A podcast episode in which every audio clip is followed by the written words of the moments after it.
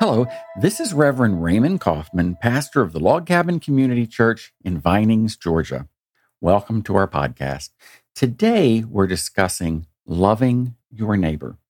You know, when Jesus was asked by one of the Jewish theologians which was the greatest commandment of all, he began by quoting a crucial passage from the Jewish law he said this Listen, O Israel, the Lord our God is the one and only Lord.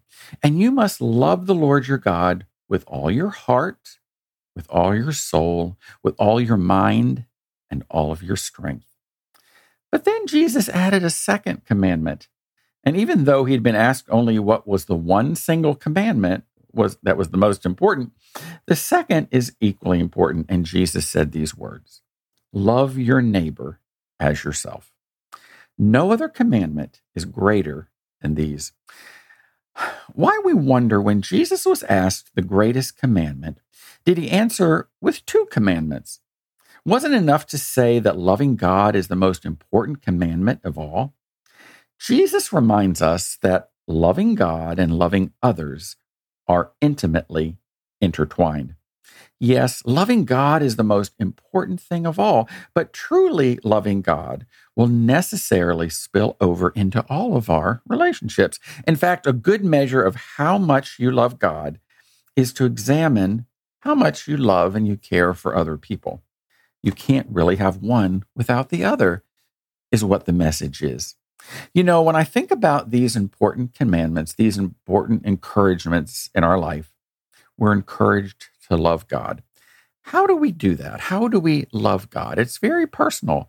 But for me, I've come down to these four P's. The first P is to pause, to pause my busy life, my busy thoughts, my busy mind, and to pause to really love and worship God.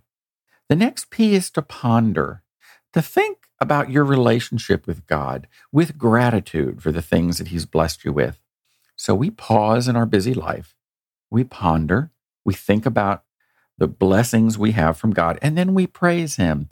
We give Him praise for the goodness and the love that He gives to us.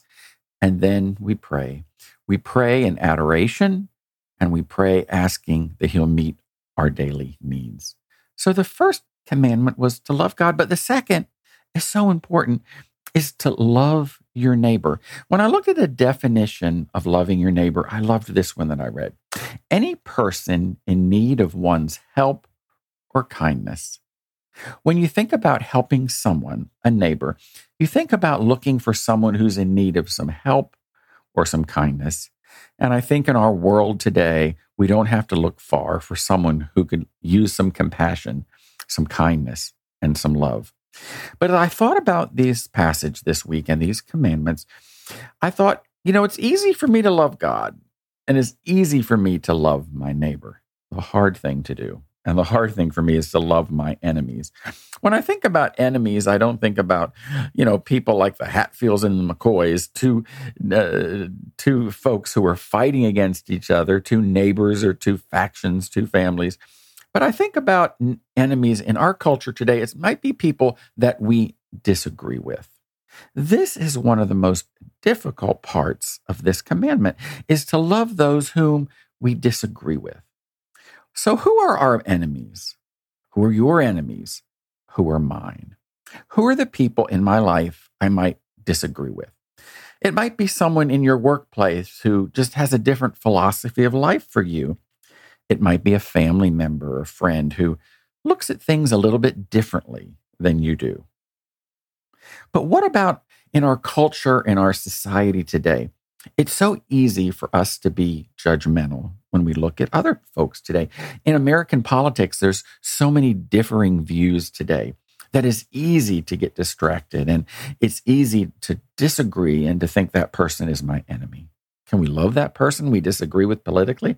How about in our culture today regarding how we view and how we treat the pandemic? There are people that do certain precautions and are taking care of what they feel is best for them and their family and themselves, but it may be different from the way you're viewing that. Are they your enemy because we disagree?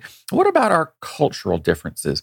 People that come from different parts of the United States or different parts of the world, are they our enemies because we disagree? What about in our spiritual life, in our religious beliefs? They may be different or varying from someone, but can we neighborly love them and show them help and show them kindness? I was doing some research this week for a class that I'm doing online, and I was studying uh, cultural sensitivity. And there was a word, a phrase that I, I was studying this week. It's called cultural humility and radical respect. And I love that. It's taking someone who might disagree with us, maybe we don't understand, but doing some deep listening, trying to understand what that other person is saying, and with humility, approaching that person and those concepts and those beliefs in a little bit with a little understanding, going an extra mile, that radical respect for others. It approaches the other person with humility and with openness, and it promotes and it promotes diversity in our world.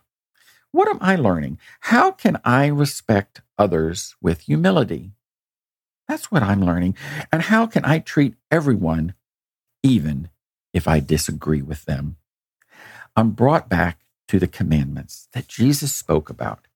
And we read about it in the Gospel of Mark. And let me read them again. Mark chapter 12. One of the teachers of the law came and heard them debating. And noticing that Jesus had given them a good answer, he asked them, Of all the commandments, which is the most important? The most important one, answered Jesus, is this Hear, O Israel, the Lord our God, the Lord is one. Love the Lord your God with all of your heart and with all of your soul, with all of your mind and all of your strength. And the second is this to love your neighbor as yourself. There is no commandment greater than these loving and caring for our neighbor. What a beautiful commandment as we approach our world today. I read a poem this week by Kenn Allan, and I'd like to share it with you. It's entitled simply, Love Thy Neighbor. When anger smolders in your heart and threatens to ignite, or someone wounds you with a word that festers into spite, or if someone without cause is sporting for a fight, to love your neighbor as yourself will make you feel all right. If you're assailed with disrespect, which devastates your pride, or tried to tell the honest truth while those around you lied, or thought you had a loyal friend, but then was cast aside. To love thy neighbor as yourself will grant you peace inside. If envy rears its fearful head beyond your self control, or others disappoint or fail to reach a promised goal, but when it seems too many men have hearts as dark as coal, to love thy neighbor as yourself will pacify your soul. My prayer for you is that we will all love God and will all love, truly love, our neighbor. Would you join me as we close our podcast today by saying together in unison the Lord's Prayer? Our Father, who art in heaven, hallowed be thy name. Thy kingdom come, thy will be done, on earth as it is in heaven. Give us this day our daily bread, and forgive us our trespasses, as we forgive those who trespass against us. And lead us not into temptation, but deliver us from evil. For thine is the kingdom, and the power, and the glory forever and ever. Amen. Thank you, and God bless you.